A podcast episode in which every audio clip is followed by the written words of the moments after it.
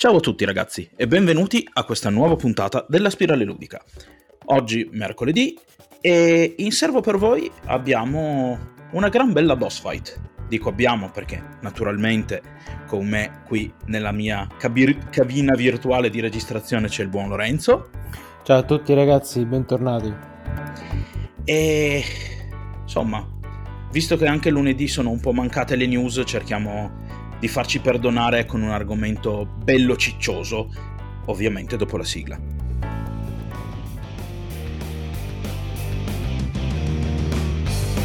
La spirale ludica. Scopriamo le regole del gioco. Perché chi non gioca è vecchio dentro. E rieccoci. Allora, oggi facciamo per certi versi un po' i conti in tasca, ecco. O meglio, non proprio i conti in tasca, perché comunque quelli variano da persona a persona, però vediamo un attimo di mettere a confronto quelli che sono due modelli economici che in questo momento stanno prendendo, cioè stanno prendendo piede, hanno preso piede e si stanno fortemente affermando uno e si è fortemente affermato l'altro nel mondo dei videogame. Ossia, proveremo a fare un parallelo tra il Game Pass, per capire un attimo se effettivamente è il modello economico del futuro, e il modello precedente che noi tutti abbiamo sempre utilizzato, cioè il fatto di dover comprare di volta in volta i giochi.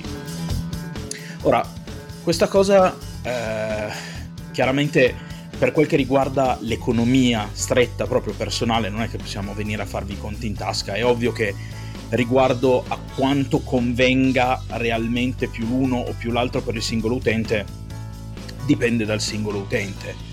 Però secondo me ci sono tutta una serie di cose che potremmo andare a sviscerare, particolari che potremmo andare a vedere, che potrebbero aiutare comunque in questa scelta e che a volte non sono da un lato così scontati o addirittura magari uno non, non ci pensa o peggio ancora non lo sa e magari rischia di andare incontro a brutte sorprese. Ora, prima però va fatta una doverosa introduzione. Allora, è chiaro che il discorso prezzo dei videogiochi entrerà prepotentemente all'interno di questa discussione, perché è comunque fondante di quello che è il modello vecchio di videogiochi, soprattutto ultimamente con la PlayStation che insomma è arrivata e ha come dire, un po' smosso le acque sotto questo profilo. E dall'altra parte, comunque, Microsoft non ha fatto aspettare la propria risposta, anzi ha persino giocato d'anticipo perché il modello Game Pass è arrivato comunque già prima ancora dell'annuncio delle nuove console. Però, prima di tutto, dobbiamo fare un attimo invece i conti in tasca, tra virgolette, agli sviluppatori. Che cosa vuol dire? Beh, sicuramente non cadrete dal cielo quando vi dirò che comunque una buona parte, forse la più importante, su cui teoricamente si dovrebbe decidere il prezzo di un videogioco, è comunque il budget che va destinato allo sviluppo dello stesso. Ora, per quel che riguarda i giochi indie, è molto più difficile come discorso perché si tratta di un di, di, di giochi fatti a vari livelli. Può, può, esserci il giochino prodotto da 4-5 persone che magari per quanto sia bello, per quanto sia rigiocabile, comunque non richiede molte risorse per essere sviluppato, può esserci magari invece un gioco che eh, ha richieste tecniche maggiori e magari anche un numero di persone maggiori. Quindi per quel che riguarda l'ambito indie purtroppo non si può fare un discorso univoco. Mentre invece un, è più facile parlare dei giochi AAA. Giochi AAA che chiaramente sono tali proprio per il denaro che viene investito per produrli.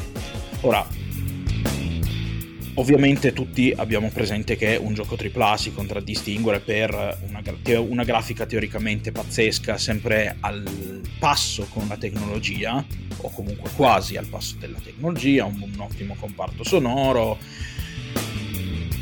come abbiamo già detto purtroppo in, tanti, in tante altre occasioni, non si contraddistingue purtroppo per quel che riguarda invece una ricerca in termini di meccaniche, almeno non sempre, sono pochi purtroppo quelli che investono molto tempo alla ricerca magari di nuove meccaniche, di nuove idee per, per farci giocare. Però comunque gli studi che producono giochi AAA sono grandi, hanno grandi team e tendenzialmente ora come ora se ne vanno mediamente tra i 50 e gli 80 milioni di dollari per sviluppare un gioco.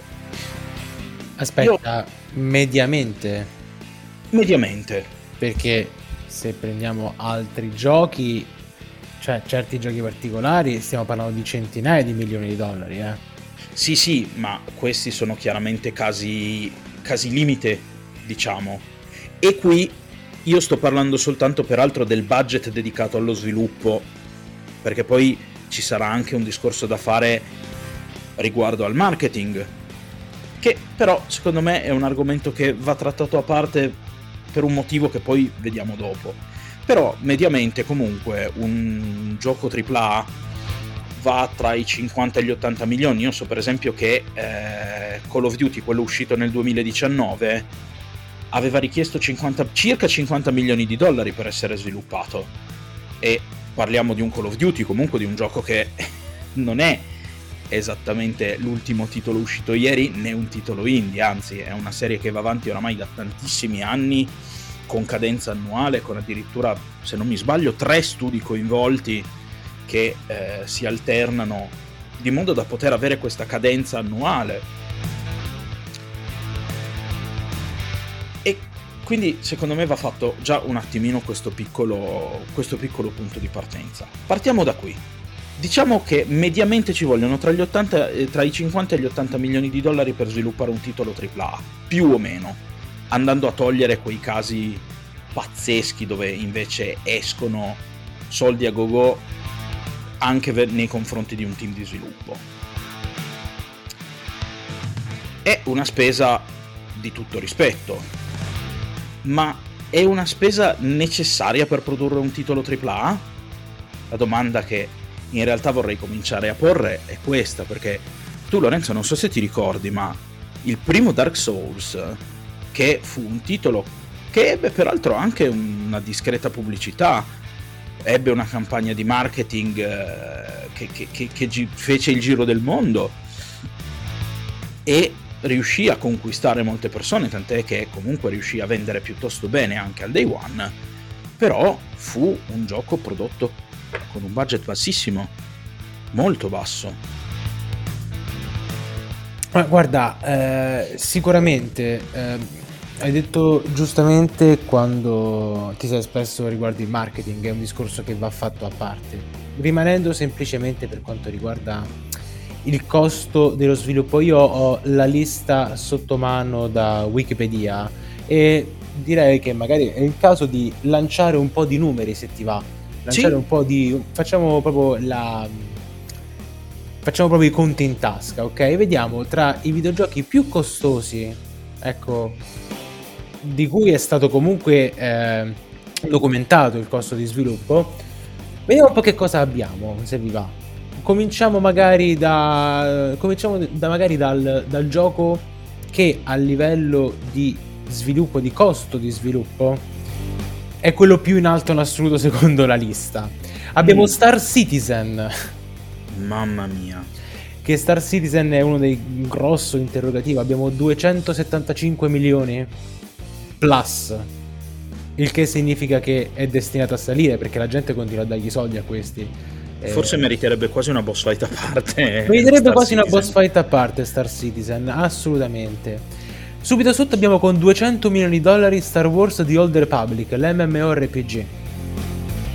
Cavoli. Subito sotto abbiamo Red Dead Redemption 2, dai 170 ai 240 milioni. GTA 5, 137 milioni.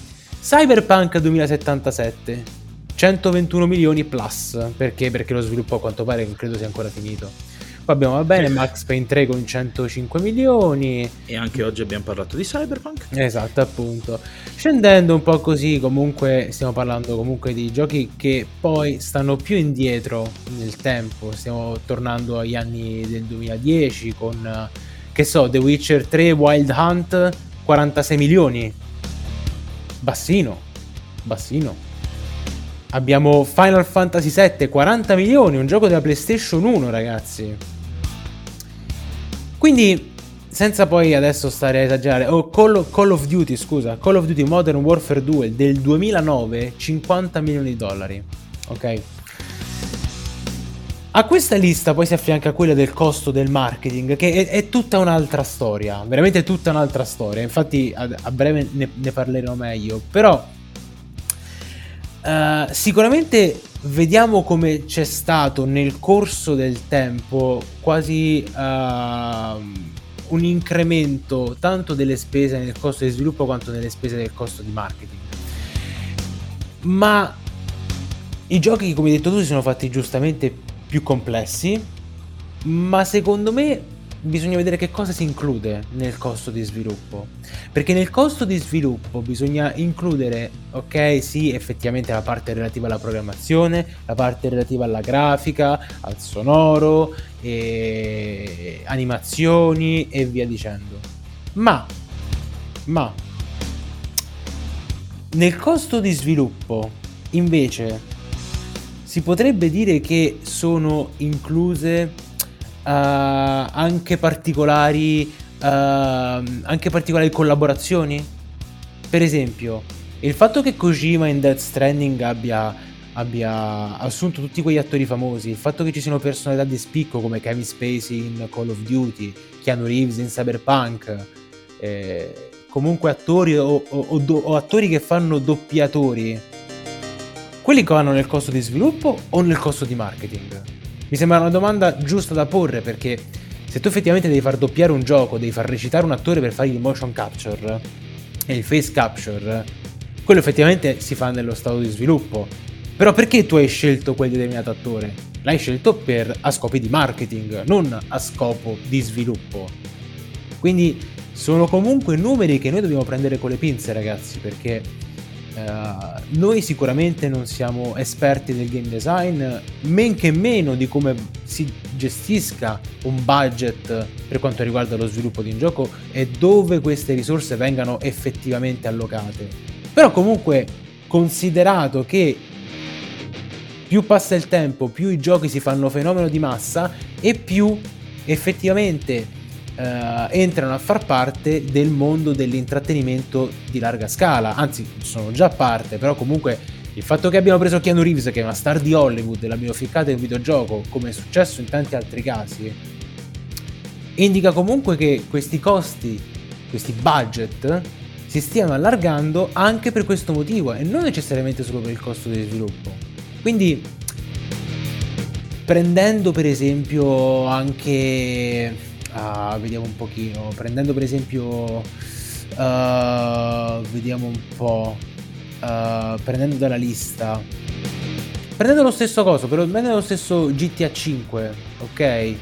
GTA 5 oppure Red Dead Redemption oppure Cyberpunk di per sé hanno una, una, una, parte hanno avuto una parte di motion capture e face capture veramente veramente grossa e le noir e Lenoir l'avevo intravisto qua da qualche parte. Eccolo qua, 50 milioni per un gioco del 2011, che è tanto. C'è un motivo che è stato messo. Perché? Perché Lenoir è stato uno dei primi giochi a utilizzare in maniera massiccia il face capture, con attori veri, attori famosi, l'attore protagonista di Lenoir è un attore di Hollywood.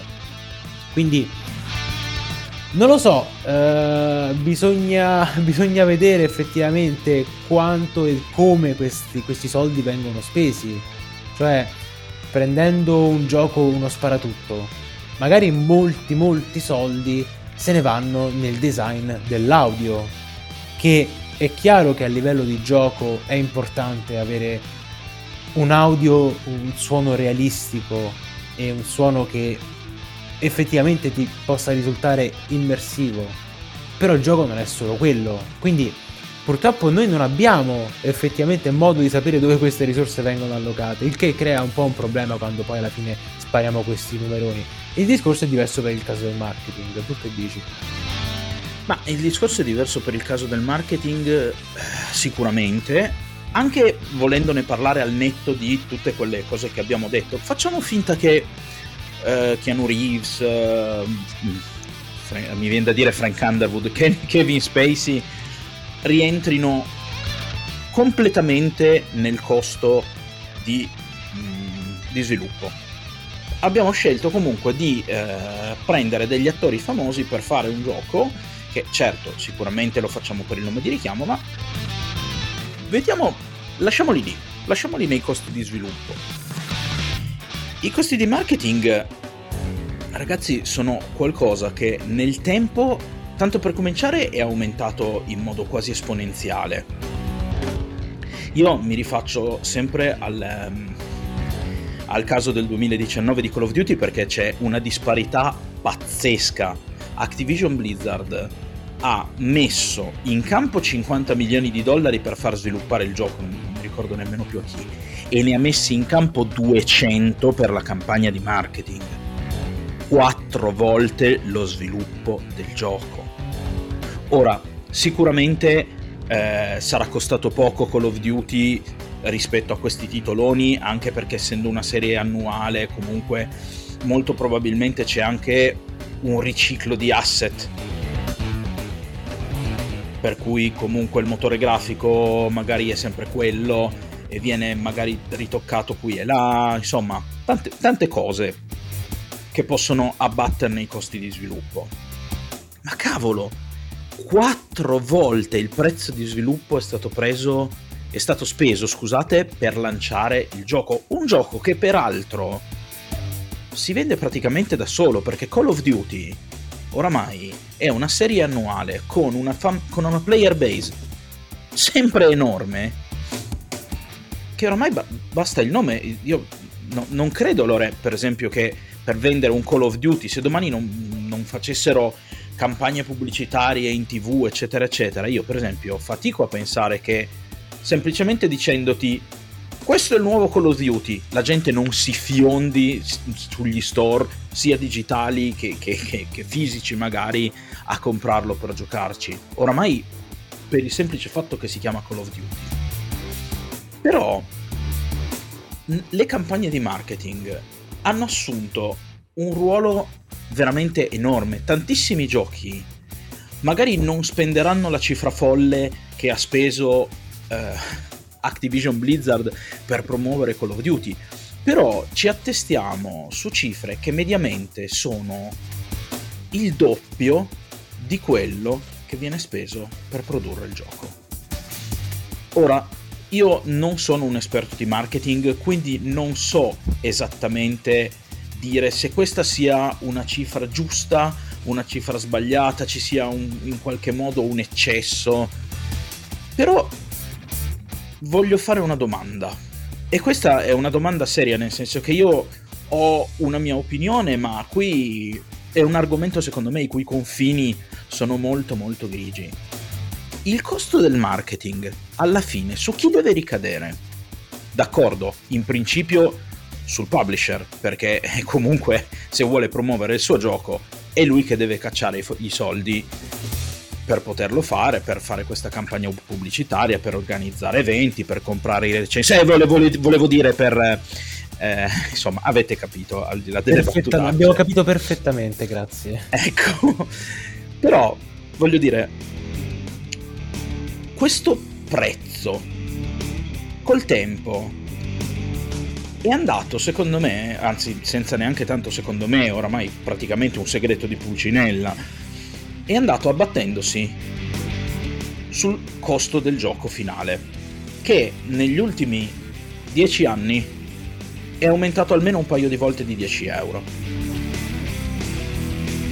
E lo vediamo sia nei giochi per console, sia nei giochi per PC e anzi aggiungerei nei giochi per PC stiamo assistendo a questo fenomeno ancora di più perché si cerca ormai mh, mm, spiego meglio il PC ha avuto un periodo di vacche magre, come si suol dire, in cui era una macchina da, da gaming molto snobbata. Poi hanno scoperto che si poteva fare dei soldi anche vendendo su PC e quindi il PC è tornato ad essere in auge come macchina da gaming.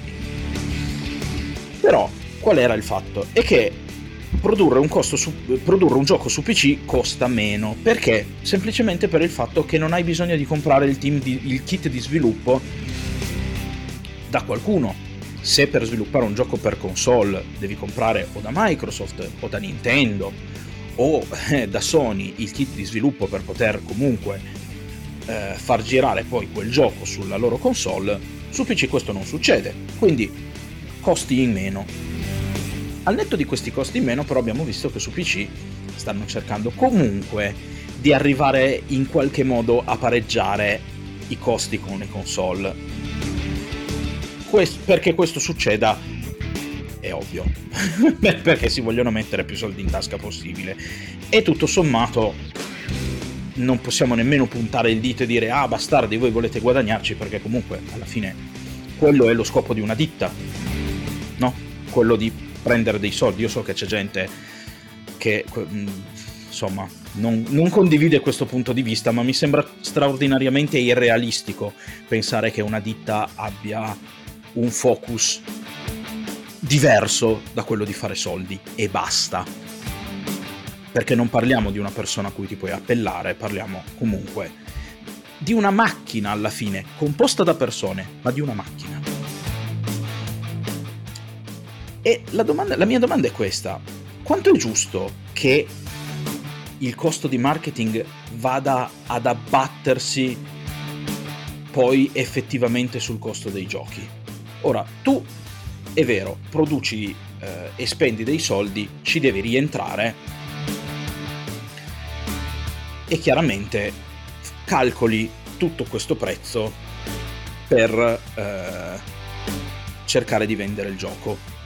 Però il problema è, almeno per come lo vedo io, se io giocatore devo essere convinto a comprare il gioco, tu ci spendi dei soldi non tanto per convincere me singolo giocatore, ma per fare una campagna che vada eh, il più possibile ad allargarsi diventi magari anche eventualmente virale perché sono stati mezzi che sono stati usati, insomma si, si ricorre a tantissimi mezzi, poi magari ne abbiamo già parlato in un episodio con uh, Ziva all'inizio di questo, proprio agli inizi di questo podcast, ma probabilmente parleremo ancora di questa cosa. Però, ecco, se io con questa campagna di marketing cerco di arrivare una, alla maggiore utenza possibile, non dovrebbero essere ripagati. Questa campagna di marketing non dovrebbe essere ripagata dalla quantità di giochi venduti invece che prendere un gioco e alzarne i costi il più possibile per cercare comunque di, di, di, tappare questa gigantesca spesa che poi di fatto è anche un po' una scommessa. Ecco, la mia, la mia domanda è questa e non sono tremendamente sicuro del fatto che sia completamente giusto cercare di far pagare il singolo gioco il più possibile per paura che la campagna di marketing su cui hai investito milioni e milioni di dollari magari non funzioni adeguatamente. Tu come la pensi Lorenzo? Perché la cosa un po' eh, mi... È un dubbio più che legittimo. Basta vedere questo. Allora, innanzitutto va fatta va, va fatto un appunto, ecco.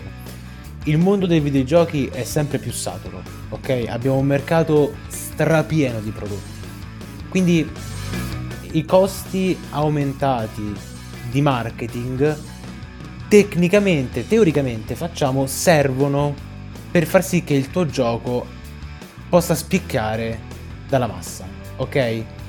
E questo qua, sempre teoricamente, viene dimostrato dal fatto che le nuove IP generalmente nei giochi, stiamo parlando sempre di titoli AAA ragazzi, le nuove IP AAA hanno generalmente un, uh, un budget di marketing molto più alto rispetto, rispetto ai seguiti in franchise già stabiliti, ok?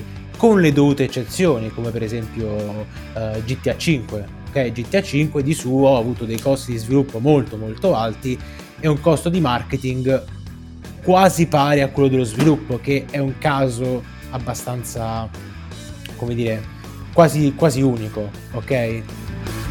Ora,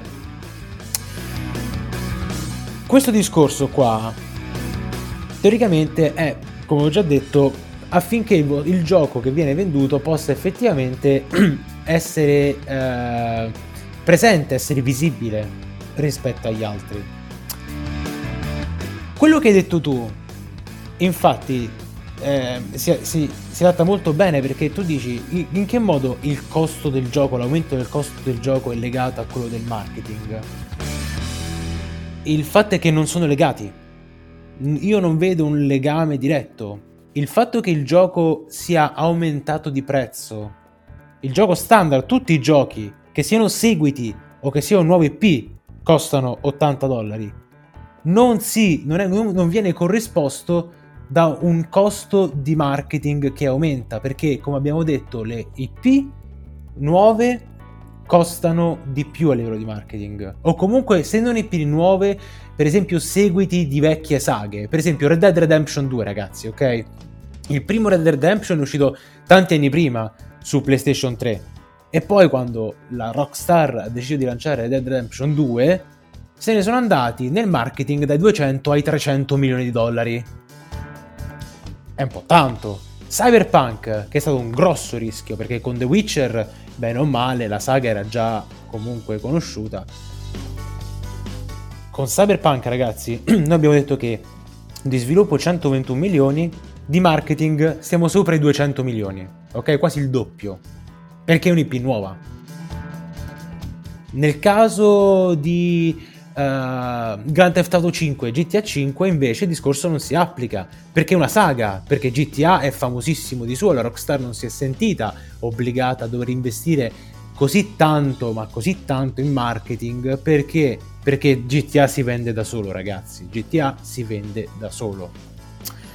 Quindi anche in questo caso è strano che tu debba pagare 80 dollari perché è quello che la Sony ti vuole far pagare per un gioco che è un seguito e 80 dollari per un gioco che una nuova IP, sebbene i costi di marketing siano perfettamente diversi.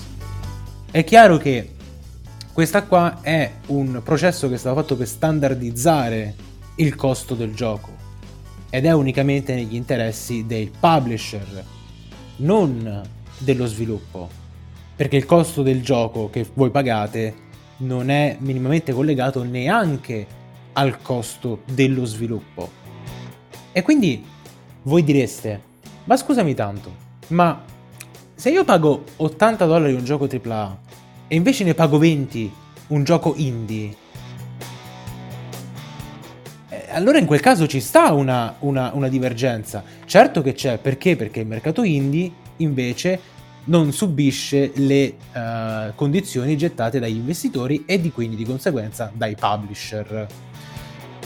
Quindi possiamo giungere secondo me a una conclusione che è abbastanza sicura, sebbene siano, siano pochi gli strumenti che abbiamo a disposizione per, per, poter fare questi discorsi perché non siamo economisti, non siamo esperti di game design. Costo del marketing, costo dello sviluppo e costo del gioco all'utente finale non sono direttamente collegati. Leviamoci dalla testa sta stronzata che i giochi cominceranno a costare di più perché costa di più farli. Non è vero neanche per niente lo dimostrano i numeri. Aprite Wikipedia e andate a vedere i, la lista dei giochi più costosi per essere in termini di sviluppo e in termini di marketing. E vedrete quello che sto vedendo io in questo momento. Quindi, passando oltre, agganciandoci quindi a, al, al prossimo, a, alla prossima parte della discussione che vogliamo fare, no? Il bisogno di rientrare nei costi di produzione di cui tu Ferruccio hai, hai, già parlato, quella è giusta e sacrosanta, cioè porca miseria, se io investo 100 milioni di dollari per sviluppare un gioco, come minimo mi aspetto che me ne faccia almeno 200, perché non solo deve rientrare nei costi di produzione, ma deve anche darmi un cazzo di profitto, se no perché devo rifare i giochi? Che senso ha fare i giochi se non c'è un profitto? È chiaro che deve essere remunerativo per chi i soldi li investe, no? A tal proposito, scusa, dimmi pure. No, dicevo giustamente, giustamente. Eh, giustamente, no. Ma tutto questo discorso del, che ho fatto precedentemente, infatti ho detto teoricamente il, il, il mercato del videogioco sta diventando uh, saturo, no? Ho detto teoricamente perché in realtà non è l'unico modo che i publisher hanno per fare soldi, ok?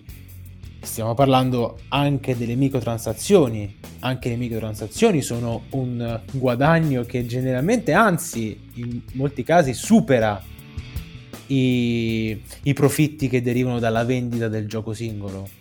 E, e lì, senza neanche stare a scomodare il mercato mobile, un botto di giochi AAA come i giochi di sport o i MMO, per dire, che sono giochi AAA comunque, in questo caso loro fanno fior fior di quattrini con le microtransazioni. E a quel punto, secondo me, non possiamo proprio neanche lontanamente parlare di costo di sviluppo. Sì, mi direte, è un MMO, ma comunque tutti i giochi multiplayer al giorno d'oggi hanno bisogno costante di essere aggiornati, rinnovati, rinfrescati. Sono d'accordo. Mm, sì, ok, ma non stiamo comunque...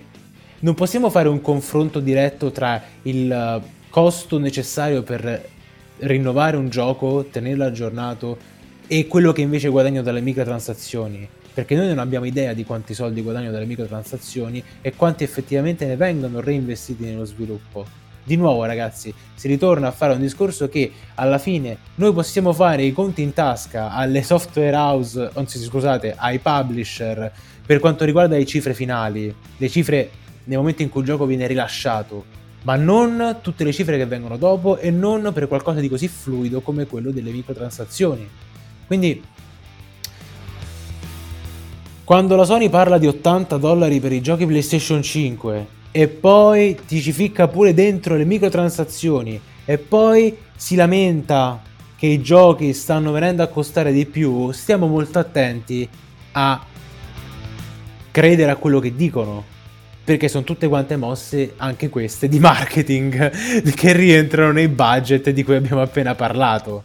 Ecco, e tutto un discorso di, di, di PR, di, appunto di, di relazioni pubbliche e di dare un'idea a, ai clienti, a noi, alle persone che fruiscono appunto del, dei giochi, di dare un'idea che loro sono attenti alle nostre necessità, quando non è vero, cioè non è che sono, loro sono attenti alle nostre necessità fin tanto che ci fidelizzano nei confronti del prodotto, tutto qui. Quello che è importante è che se voi fidelizzate a un franchise perché questo franchise effettivamente ha qualcosa da offrirvi, non vi fidelizzate nel franchise perché condividete il modello economico di una certa casa di sviluppo, un certo publisher, perché il modello economico, ragazzi, questo è. Non so se tu sei d'accordo, Ferruccio. Io sono molto d'accordo e vorrei fare un... già che siamo in tema di fare informazione, tra virgolette, o comunque mettere le cose in chiaro, vorrei fare questo piccolo discorsetto. Ora, il... la politica delle grandi etichette negli ultimi vent'anni buoni, forse anche di più, è stata quella di cercare di rientrare del prezzo di sviluppo al day one.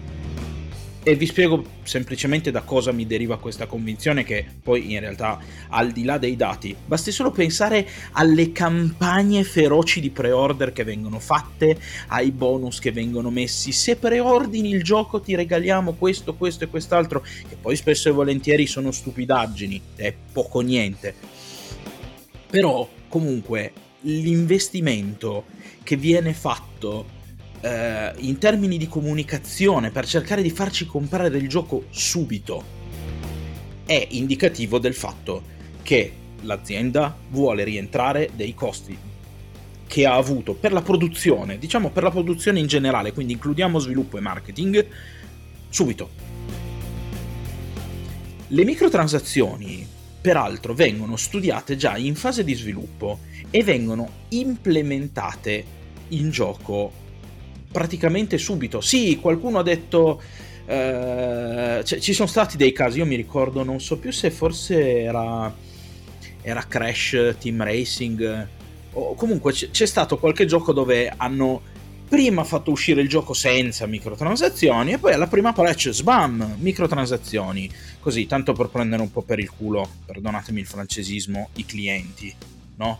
Di modo tale che così quando viene recensito il gioco, ah, il gioco è uscito, non ci sono microtransazioni, eccetera, eccetera, e poi con la prima patch, sbam, ti sei guadagnato A, le recensioni positive perché non hai messo le microtransazioni, e poi comunque ce le hai schiaffate dentro, no? Hai fatto uscire dalla porta e rientrare dalla finestra.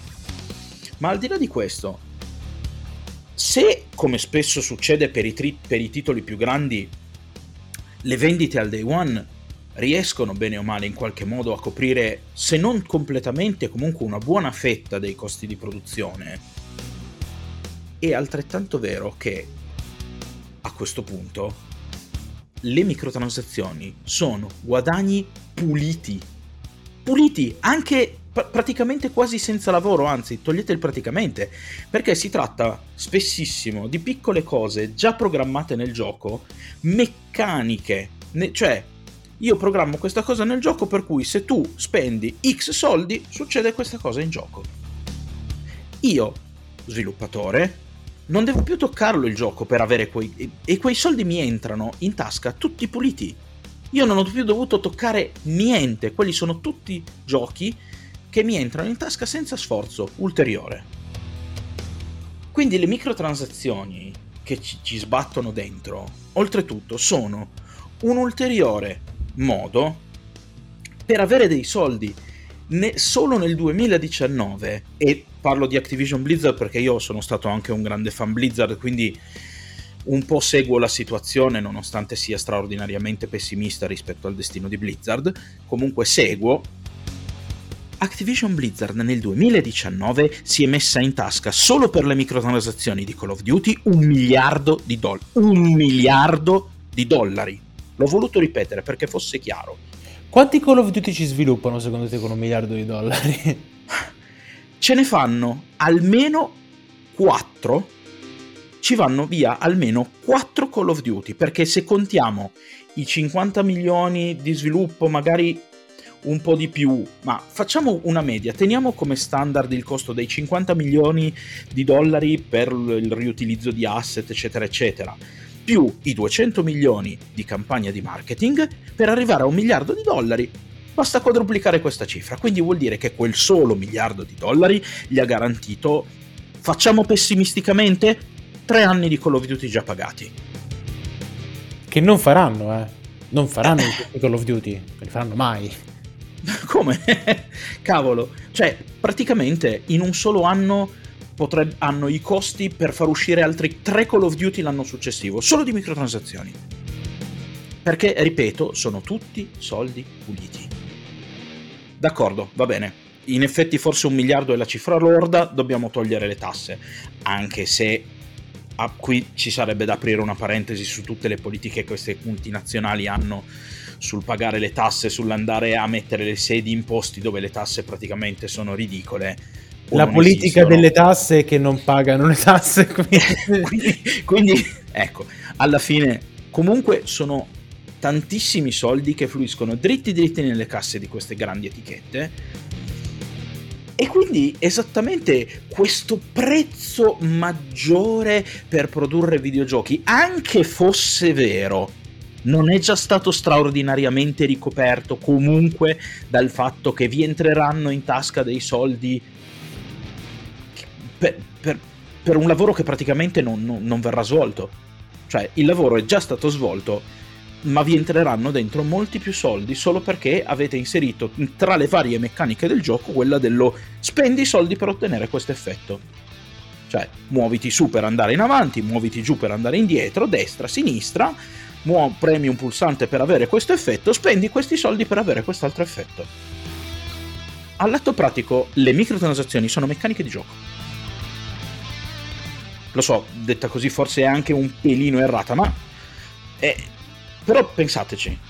Cioè, non è esattamente una stupidaggine. È esattamente quello che stanno diventando le microtransazioni. Quindi di costo, di, di, di soldi, ne hanno a palate, ma infinitamente di più rispetto a quelli che sono i costi di sviluppo di marketing e di supporto di un gioco.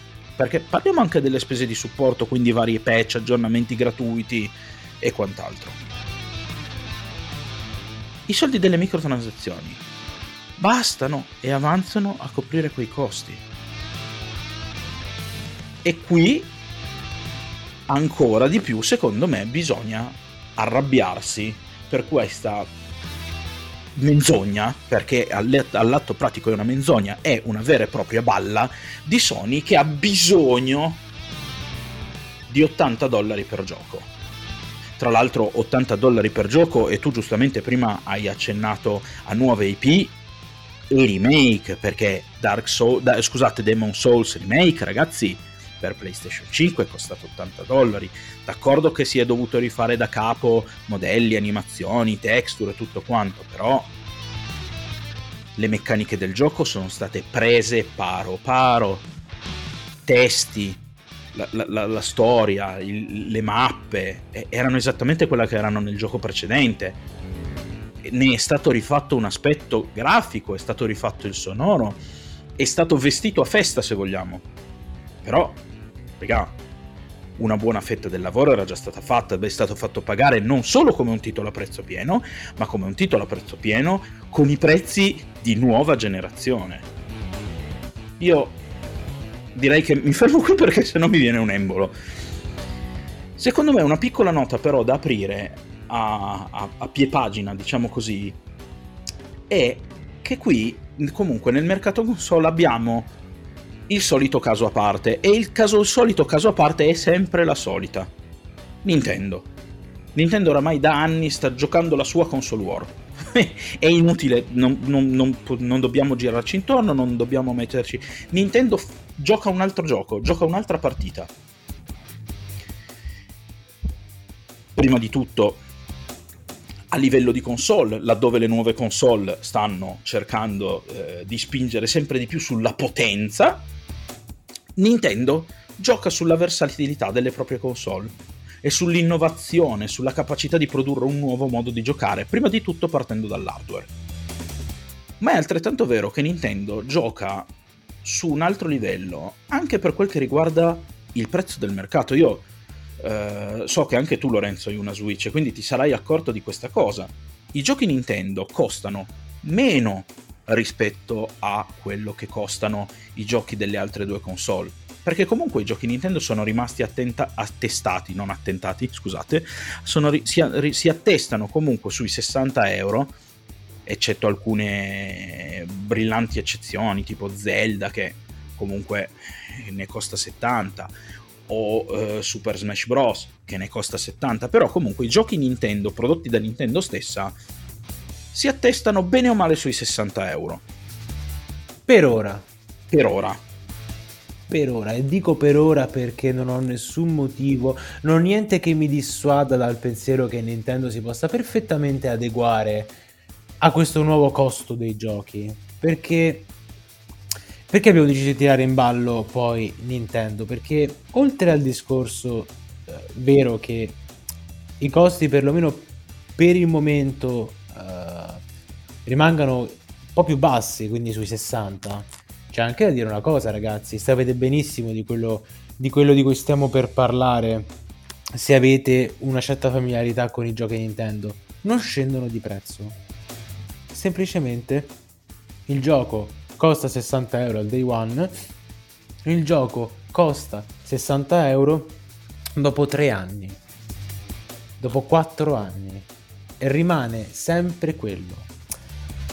Ora, personalmente io non saprei bene come interpretarla questa cosa, perché è molto più facile interpretare il calo dei prezzi dei giochi nel corso del tempo, negli, al- negli altri casi, cioè il gioco ormai ha venduto quello che doveva vendere, tanto vale che lo abbassiamo di prezzo per magari convincere que- quella minoranza che era un po' indecisa sul comprarlo, così magari lo compra ok? No, e ci siamo fatti un cliente in più a prezzo minore, ma tanto il gioco comunque è stato già bello che è stato già, è stato già bello che sviluppato, pagato, commercializzato, eccetera, eccetera. Quindi ha senso.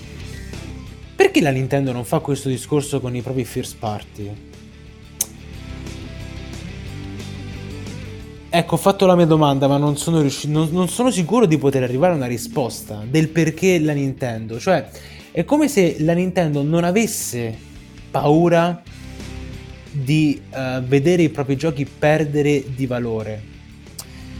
C'è da dire che i giochi AAA, perlomeno quelli là non Nintendo, sono comunque, certo hanno il loro marketing, hanno la loro, la loro identità, hanno il proprio bacino di mercato, però comunque è un mercato molto più movimento. Mentre il mercato Nintendo, per chi invece appunto sta su Nintendo e tende a non comprare niente al di fuori, a, a quel bacino di utenza sembra andare benissimo, tant'è che li comprano, che i giochi non si abbassino mai di prezzo. Ed è particolare questa cosa perché è come se Nintendo avesse fosse passata direttamente al livello successivo. La Nintendo è riuscita a convincere la propria fanbase che i propri giochi non scendano di valore, che i propri giochi uh, anche in vista di un seguito non possono scendere di valore perché? Perché se esce il nuovo capitolo del franchise, comunque in generale tu punti a vendere il nuovo, non punti a vendere il vecchio il vecchio magari lo abbassi di prezzo, no? Però punti al nuovo. Nintendo questa cosa non sembra farla. Ora non so quando uscirà il seguito di Breath of the Wild se decideranno di, di, di scartavetrare quei 10 euro dal primo Breath of the Wild, ma io non ci metterei la mano sul fuoco, neanche, neanche per scherzo. Quindi la Nintendo fa questo gioco, gioca la sua partita e non ha paura di dettare le proprie regole Secondo me, perlomeno in parte, uno dei motivi è semplicemente che uh, i propri giochi non ha paura che i propri giochi perdano di valore. Perché? Perché non lo perdono. Non lo perdono, tu che dici? Io credo che eh, questo ragionamento di Nintendo in qualche modo sia supportato anche in parte dai fatti. Mi spiego un po' meglio. Nintendo fa dei giochi che comunque lo abbiamo visto da un sacco di tempo a questa parte, praticamente diciamo dalla, dalla Wii in poi abbiamo notato che questo modello è oramai il modello di Nintendo. Loro non ti producono quell'hardware in grado di cacciarti fuori le texture più, più fighe e, e, tutto il nuovo comparto di eh, tecniche e come si può dire, tecniche, modelli e capacità che magari la nuova scheda grafica Nvidia è in grado di buttarti fuori. Loro non sfruttano niente di tutto questo, non si basano sulla potenza incredibile, su un, uno stile visivo micidiale. Loro costruiscono i loro giochi soprattutto curando la giocabilità, giocan- curando il gameplay, le meccaniche. Questa è una cosa che possiamo inevitabilmente vedere. Io ti dico, giocato al day one uno Zelda Breath of the Wild e giocato anche fra 5 anni, secondo me rimarrà comunque un gioco di notevole valore. Perché le, le meccaniche sono comunque così curate da lasciare comunque il comparto grafico e sonoro, comunque quello prettamente tecnologico, un po' in disparte. E quindi secondo me capisco che Nintendo possa pensare che il nostro gioco non si fonda su un valore tecnologico, nel senso che fra molti anni magari sarà meno obsoleto di quanto non possa essere un che cavolo ne so io, un God of War. Ecco. Faccio un esempio a caso, eh, butto lì, non me ne vogliono i fan di God of War, non voglio assolutamente dire che God of War sia una brutta saga. Nient'altro. Però, dico, God of War comunque punta di più anche su sua, sulla sua estetica rispetto a quanto un, non lo faccia un Super Mario. E quindi secondo me un po' c'è proprio questo modello radicato in tutti i comparti dei giochi Nintendo. Io la vedo, la vedo così. Ma abbiamo parlato di quello che è comunque sostanzialmente, anche comprendendo il vecchio modello, cioè anche comprendendo Nintendo, appunto il vecchio modello, cioè il gioco da acquistare. Questa nuova generazione più che mai ha proprio spostato completamente l'asse della competizione, perché se prima il percorso era le esclusive, la potenza grafica Ormai ci ritroviamo con tre console che propongono tre modelli diversi. Perché Nintendo propone dei giochi che non hanno una grande potenza grafica e sonora e delle console comunque che non è che macinino eh, calcoli come se fosse un computer della NASA, ma basa tutto sulle sue meccaniche e tende a non far calare mai il, il, i giochi come prezzo. Sony, dal canto suo, invece, potenzia molto il comparto tecnologico e si affida ad un modello comunque in cui tu ti compri il tuo gioco, lo paghi purtroppo oramai 80 euro, e qui il discorso l'abbiamo già fatto, però tra un po' comunque, avendo puntato molto sul comparto tecnologico, questo gioco sarà inevitabilmente comunque datato, vecchio e quindi in qualche modo calerà di prezzo. E poi abbiamo Microsoft che ha scelto una terza via ancora.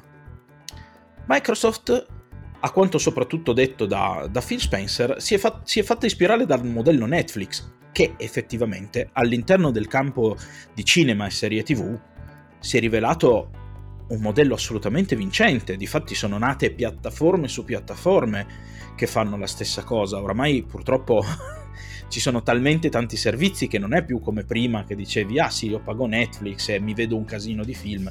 Ora purtroppo se vuoi vedere i film Marvel devi pagare Disney. Se vuoi vedere le serie di Netflix devi pagare Netflix. Se vuoi vedere eh, chissà cos'altro devi pagare Amazon Prime eh, devi pagare Sky. Insomma ci siamo capiti. E Phil Spencer si è fatto eh, ispirare da questo modello e l'ha importato nel mondo dei videogiochi creando il Game Pass il Game Pass in che cosa consiste? Il Game Pass nasce come una libreria di giochi a cui si può attingere pagando un canone mensile. All'interno di questo canone mensile è stato poi comunque incluso il, il, il costo dell'Xbox Live, ma questo modello in realtà è andato di gran lunga evolvendosi. Perché?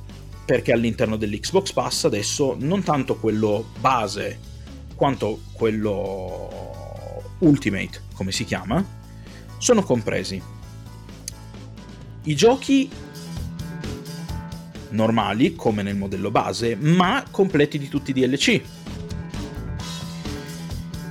È compreso quello che si chiama il progetto xCloud, cioè la possibilità di giocare in cloud ai nuovi giochi per il momento soltanto da dispositivi portatili e console, ma a quanto pare Microsoft sta lavorando comunque a una piattaforma anche per PC per poter giocare da PC i nuovi giochi.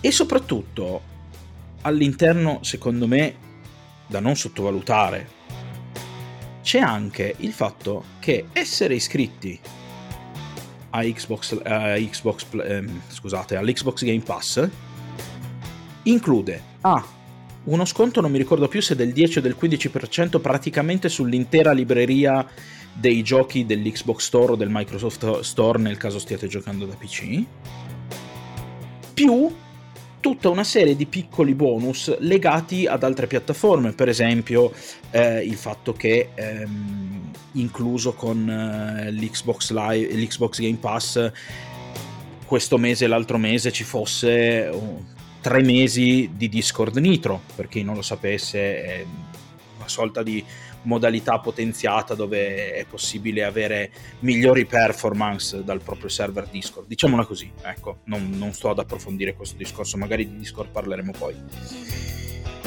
Più tutta una serie magari di contenuti esclusivi fa- fatti fare apposta per la piattaforma Xbox e in piattaforma Xbox intendo tutto, eh, tutta la piattaforma di gaming di Microsoft, quindi comprendiamo anche il PC. Insomma, l'Xbox Pass si pone come un modello completamente diverso che si distacca completamente da quello che è stato il passato e che a quanto pare sta macinando degli ottimi numeri tu Lorenzo, se non sbaglio, per esempio, sei abbonato da un bel po' a Xbox Pass, adesso cos'è che stai giocando? Titanfall? Sì, perché una piccola cosa, eh, tutti i giochi della EA Play eh, sono disponibili sull'Xbox Game Pass, quindi ragazzi se ci sono dei titoli di Electronic Arts eh, first party che volete provare e, e che sapete che sono disponibili col, game, col, col EA Play, adesso col Game Pass li potete giocare.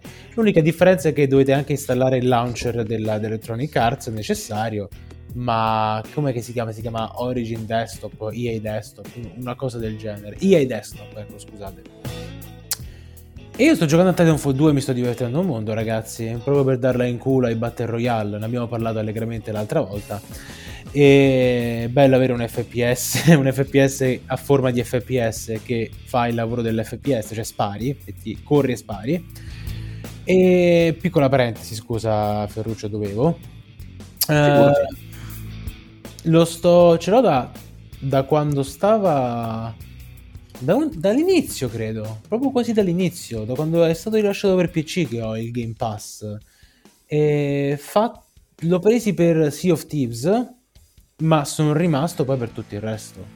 Cioè, ci sono tanti di quei giochi, ragazzi, ma tanti di quei giochi.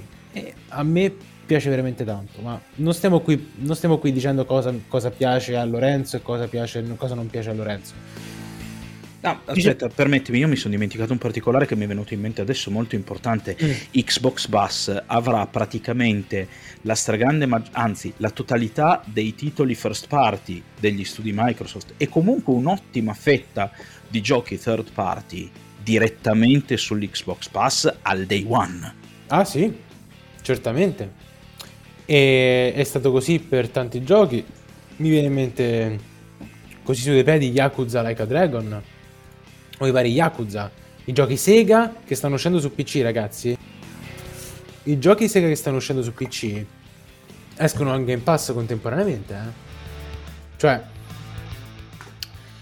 e la Microsoft si era detta interessata al mercato giapponese, in realtà lo è sempre stata, ma in Giappone precedentemente gli hanno sputato in faccia. Adesso la Sega che ha un approccio molto più aperto nei confronti di tutto ciò che non è Sony sembra essersi interessata, infatti ragazzi, Persona 5 fra poco arriverà su PC, dove è Revo quando vi serve, dove è, dove è il nostro Egidio. Però comunque, il discorso che vogliamo fare noi, che magari è, è, è un po' più profondo, è, secondo voi, secondo voi è sostenibile effettivamente questo modello Netflix? Ma non solo è sostenibile, quanto effettivamente può giovare all'industria, alla libertà artistica degli sviluppatori, alla libertà creativa, scusate, degli sviluppatori e di chi effettivamente i giochi li fa? È una bella domanda, ma io credo, credo che poss- può darci una mano il guardare che cosa è diventato Netflix oggi.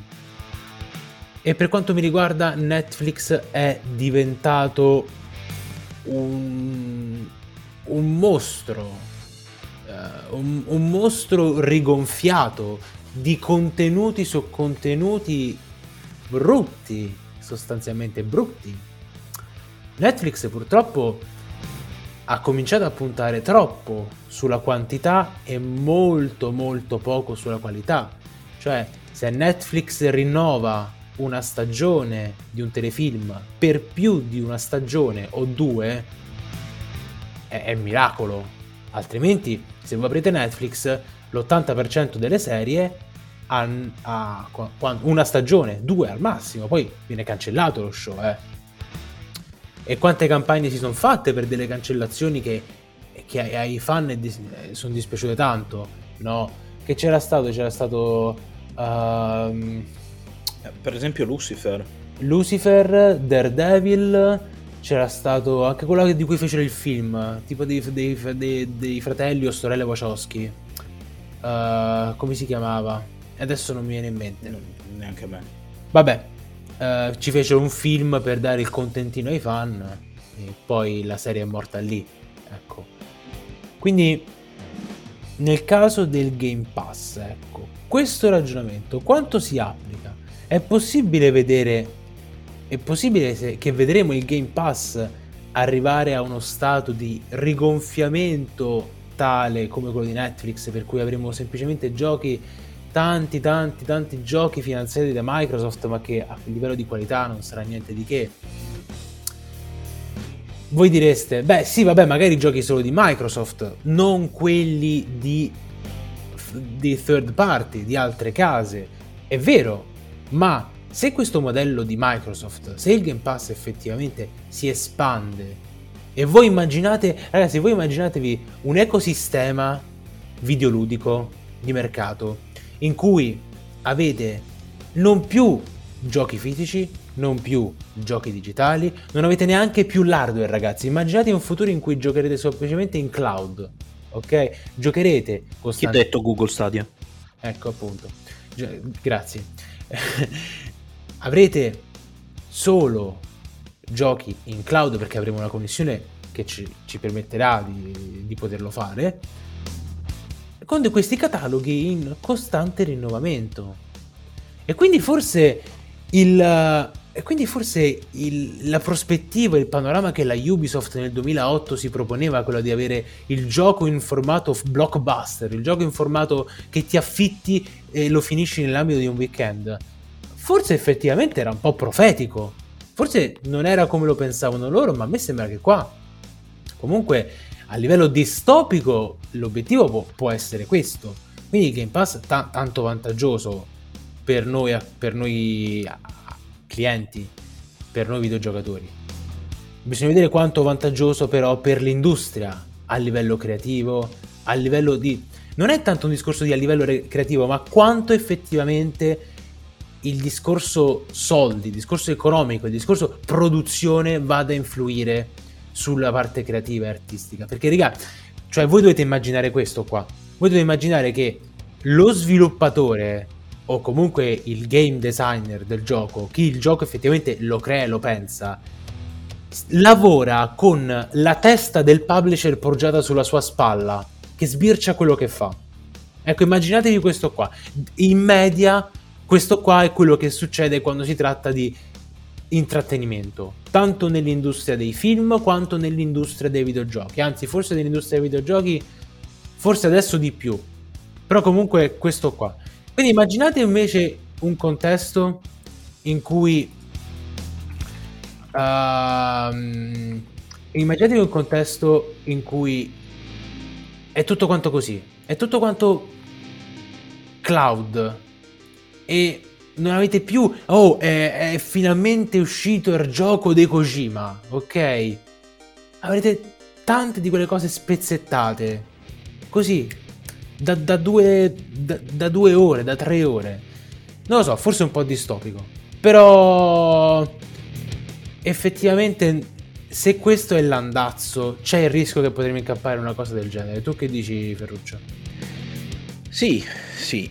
In effetti, diciamo che entrambi i panorami ci espongono in un modo o nell'altro a delle brutture siamo, siamo, siamo esposti ad un futuro che tendenzialmente è in mano alle idee che avranno le grandi multinazionali e le idee che avranno le grandi multinazionali non vanno certo verso i nostri interessi, neanche per sbaglio, forse, forse per sbaglio.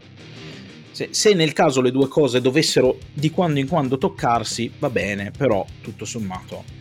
Quindi bene o male è lecito aspettarsi che qualunque dei due panorami prenda piede in futuro, sia che rimanga praticamente come principale quello del gioco da acquistare, sia che prenda piede comunque il, il modello Netflix, il modello Game Pass, possiamo aspettarci che comunque le cose peggiorino. Questo è senza dubbio vero.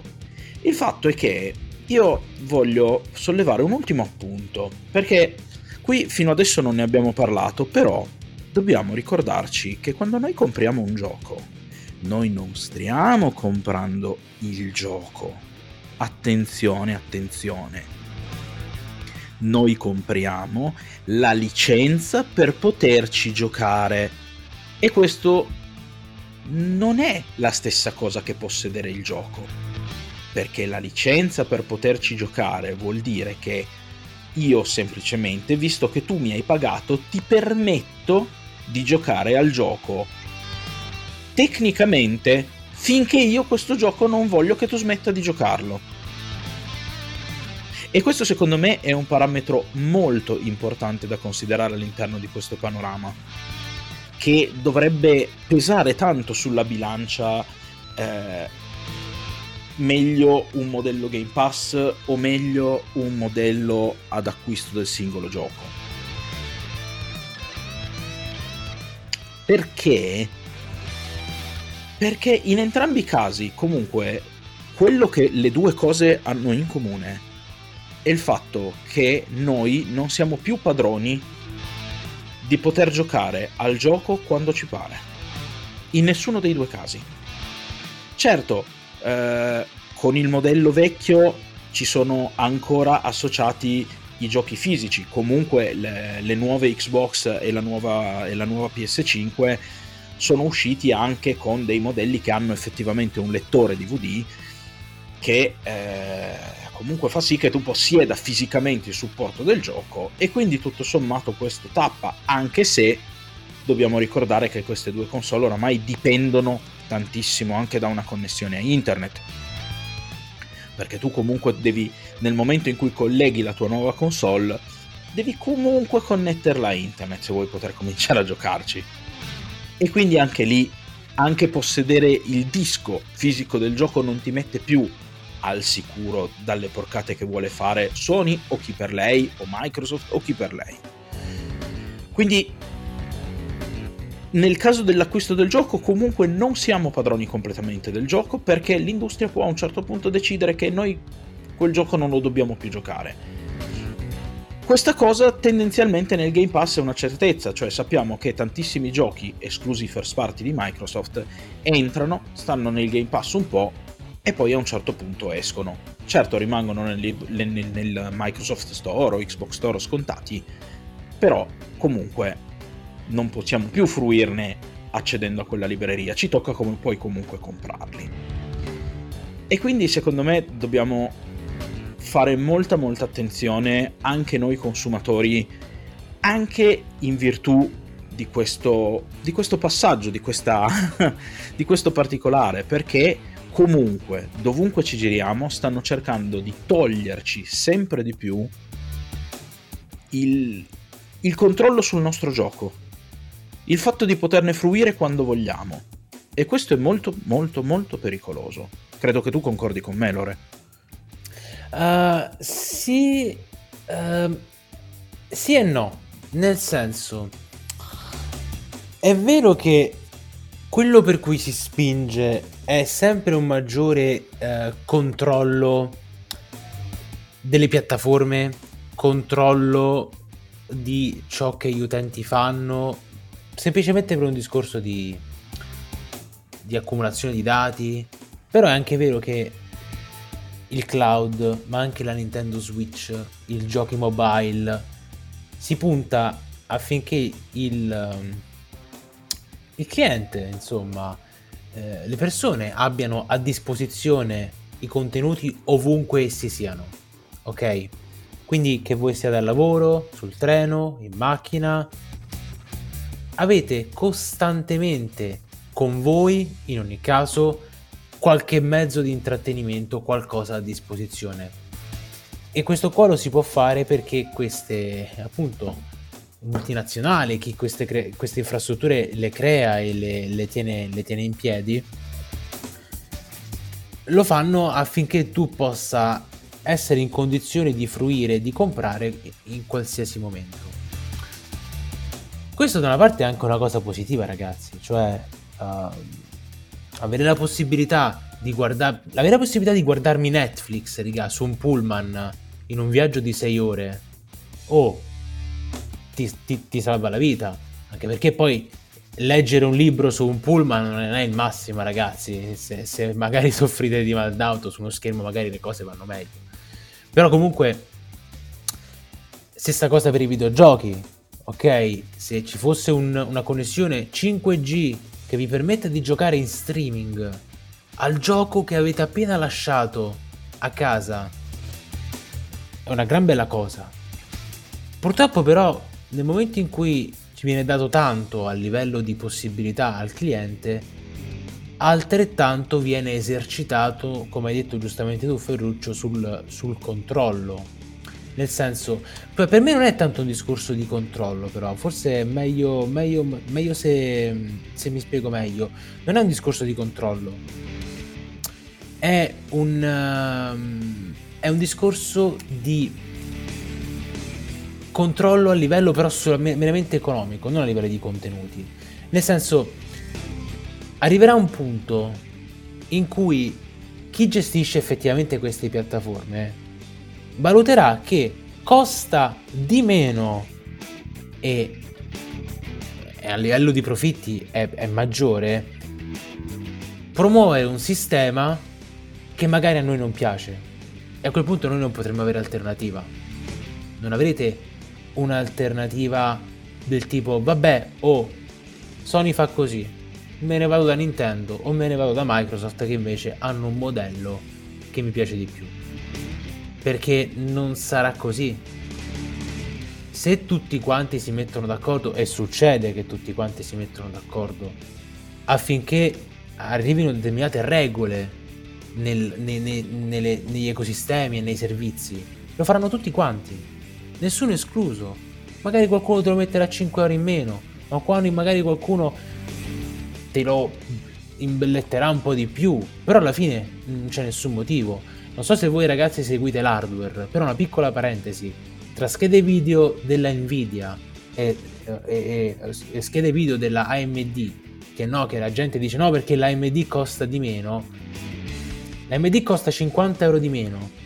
La Nvidia può pompare e vendere le proprie schede video a 900-1000 euro.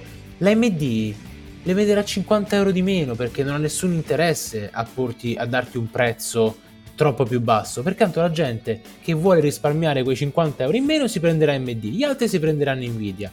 E il mercato così va effettivamente, ragazzi. Non esiste una parte che salverà il mercato dal, dalla brutta e cattiva egemonia dell'altro. Stanno tutti quanti con lo stesso obiettivo là dentro, eh.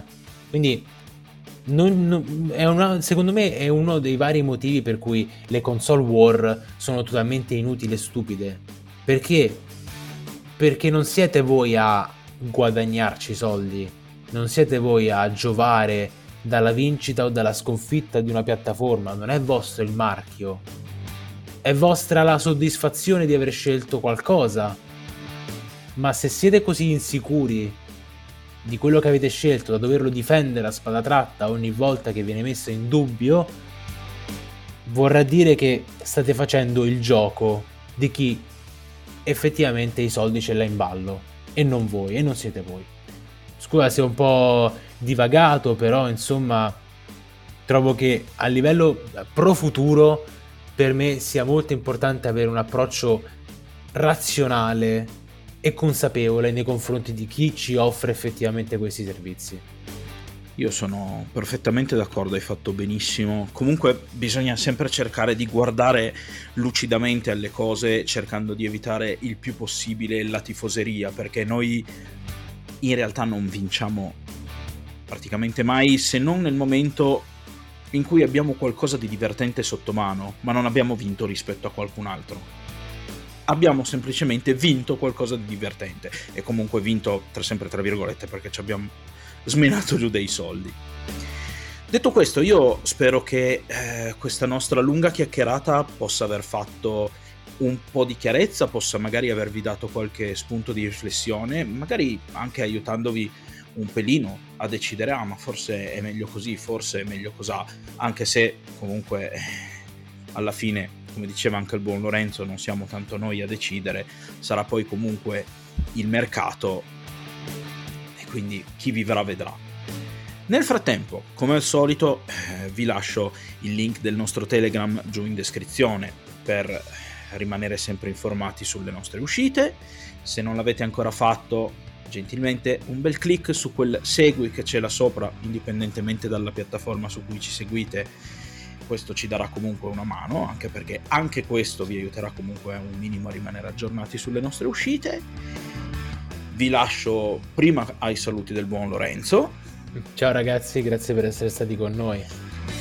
E vi saluto anch'io, vi rimando all'appuntamento di venerdì e vi ricordo naturalmente quello che è oramai il motto del nostro podcast, cioè come diceva George Bernard Shaw, ricordatevi che l'uomo non smette di giocare perché invecchia, ma invecchia perché smette di giocare. Alla prossima!